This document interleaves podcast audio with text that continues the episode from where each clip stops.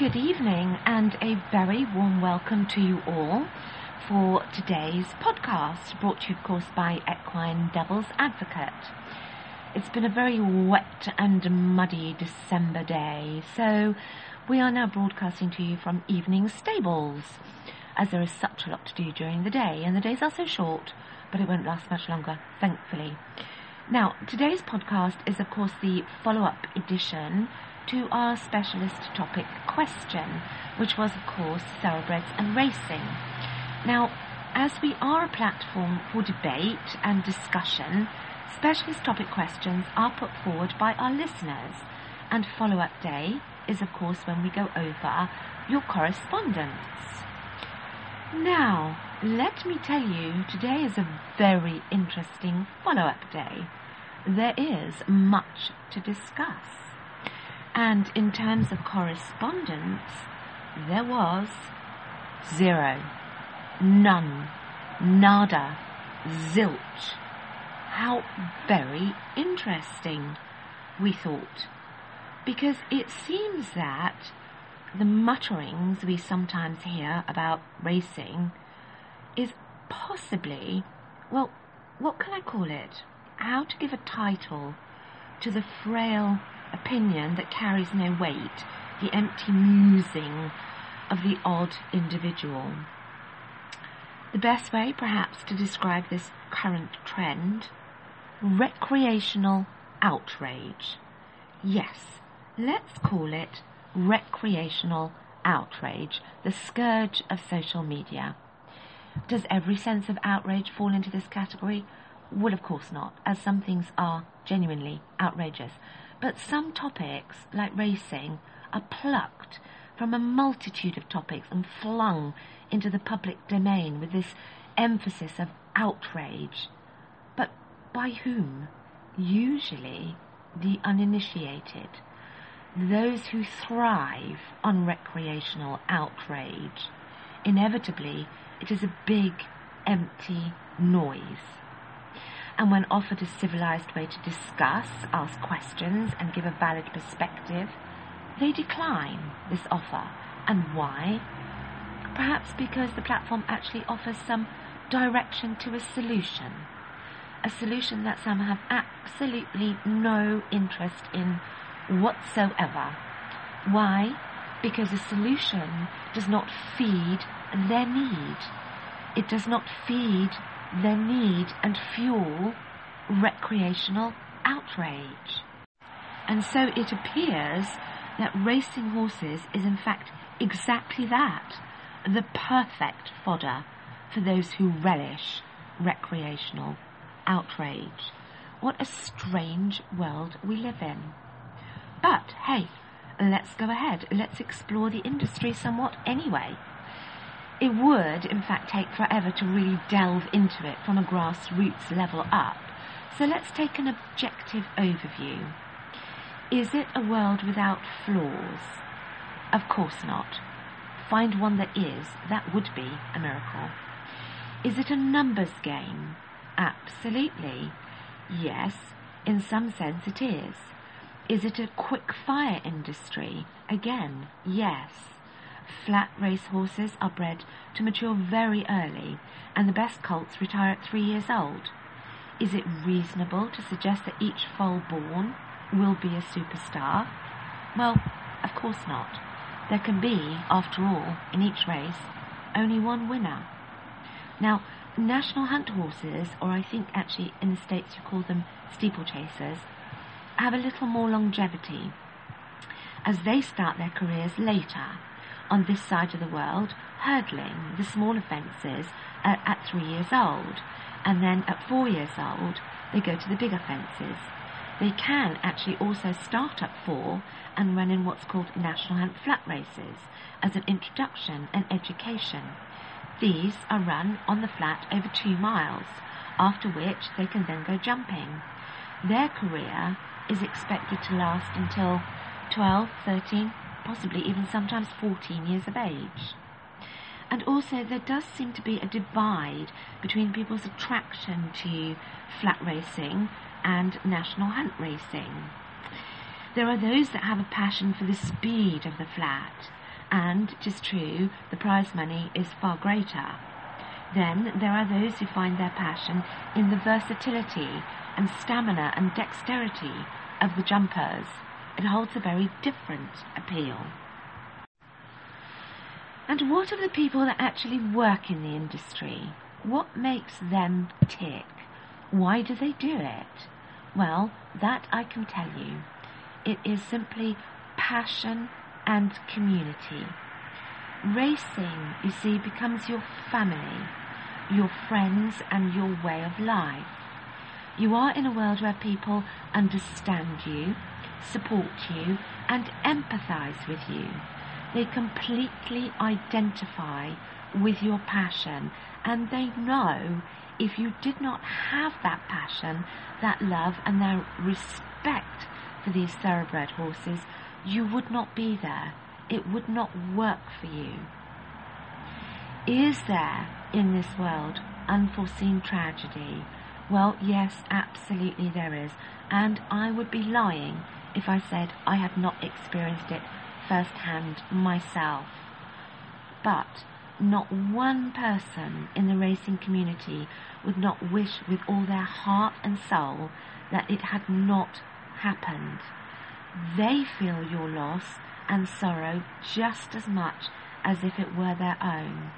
And always, always, there is an inquiry, a way to try and identify the cause. What happened exactly? Why did it happen? Is there a responsibility to accountability? Do changes need to be implemented? Have we somehow overlooked the most important aspect? the one of paramount importance, which is, of course, the welfare of our horses. Because without the horses, we are nothing.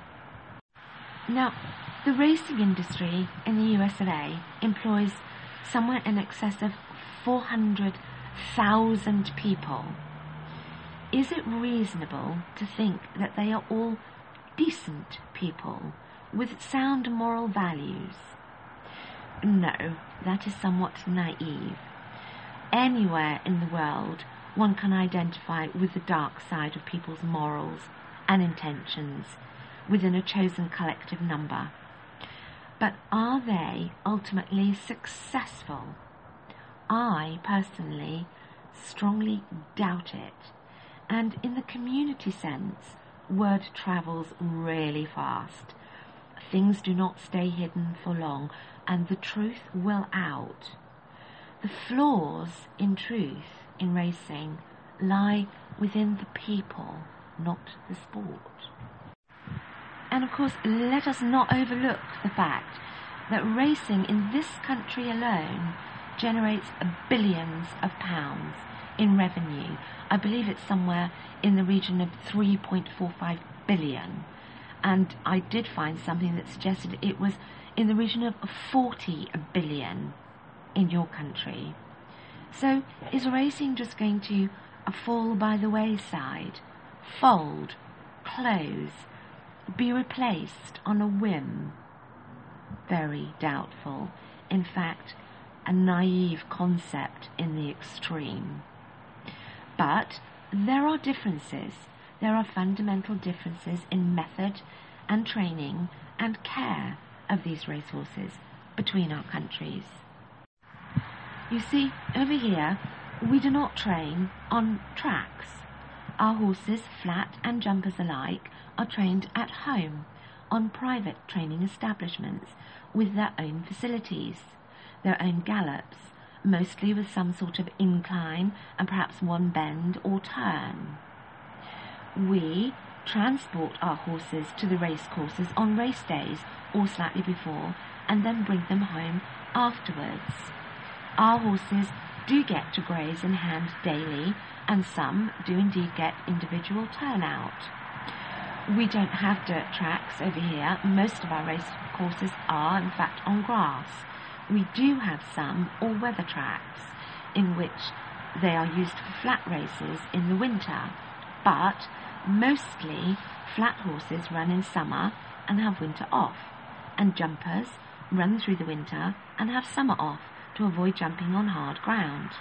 And also, I think, in reality, for racegoers and people to have something to look forward to during our least favourite time of year. We do not time our horses in their work. In fact, training is more centred around interval training. They will gallop twice a week, on average as a rule, and are only pressed for a furlong or so. You see, the principle is do not leave your race on the gallops at home. These horses have easy days. Some walk around the village sometimes, and always they have access to water treadmills, horse walkers, swimming, and other therapies, massage, for example. And interestingly enough, for us, staff and horses are matched. The horses allocated to us, to our care, well, they are yours. Where they go, you go. And this is so that we can know them, so that we can know their character, their likes, their dislikes, their habits. Have they eaten? Have they drunk water overnight? Have they slept? Are there the same number of droppings? Are they bright, clean limbed, alert, and perky in the morning? All these things are our responsibility. And possibly with that responsibility comes the opportunity to be a fundamental asset in the life of a superstar. And now, what of the effect of these amazing horses on humanity, of Seabiscuit or any exceptional racehorse that captures the hearts of people all across the world from all walks of life? Red Rum, Citation, Phar Lap, Desert Orchid, Secretariat, Frankel, Black Caviar. Look at any one of those horses and just listen to what people say about them. Take stock of exactly how amazingly they penetrate hearts and minds, not just with their genius, but with their character and individual personality. Hear people describe how exactly they felt when Secretariat stopped in his tracks in the paddock and looked them right in the eye. Listen to those that knew personally Seattle Slew. Take stock of how they described him. You see, this is when you really get to understand horses. When you have the opportunity to look in their eyes and have a glimpse of not just what they are, but who they are. And perhaps a very fitting example of leading the way, leading by example, shall we say, from the front, a more modern role model. A horse called Run Happy, a drug free horse, a brilliant horse owned and trained by people who did not fall prey to the pharmaceutical influence and in any part of his career. They upheld their moral value and showed the world that with the help of this fabulous racehorse, how unnecessary that route is. Now, in terms of the flaws, let me tell you, it took me minimal, absolute minimal effort and seconds to find a way of turning words into constructive actions. I found the Horse Racing Integrity Act, a bill put forward to Congress to establish one governing body, just as we have in this country, the British Horse Racing Authority. It is a way to establish uniformity of rules and regulations across the board a way to regulate and stringently test for the use of drugs, just as we have done. From what I understand and found out of racing in America, there are something like 38 states that have a racing jurisdiction, and all of them set their own rules. They all choose what are described as permissible medications and they all offer different levels of testing. So, in other words, the use of drugs. Surely this has to be completely undesirable in every sense of the word, for the horses first and foremost, but also for the sport itself. What does it achieve? Actually, nothing but accidents and destruction. So, going back to Run Happy, did his owners rest on their laurels, steeped in recreational outrage, whining and lamenting and blaming and making a big empty noise? No, they did not. They acted from within the industry, proudly, and showing and proving that there is a way forward, a better way, and a successful way without the need for drugs. Maybe this is why Run Happy actually entered their lives in the first place. Yet another horse with the best people for him in his life. People who gave him the opportunity to shine, to highlight his brilliance, and to show the world a better way forward. And so this bill, the Horse Racing Integrity Act, is a valid, viable solution. So Get behind it, support it, back it, make it work. If you genuinely wish to create change, to improve the lives of these amazing horses, not just the superstars, but those who haven't had the opportunity to shine, those who are unknown, but are still full of give and bravery and run their hearts out, make this act work. Make it law. Use this bill to create a better, brighter future for all these horses that give us so much. Support the bill and give a little bit back. And why not? Let Run Happy be your inspiration. Let him be your motivation for change and not to fall victim to the scourge of recreational outrage. Let the name Run Happy inspire you to be instrumental in supporting changes to what you don't like.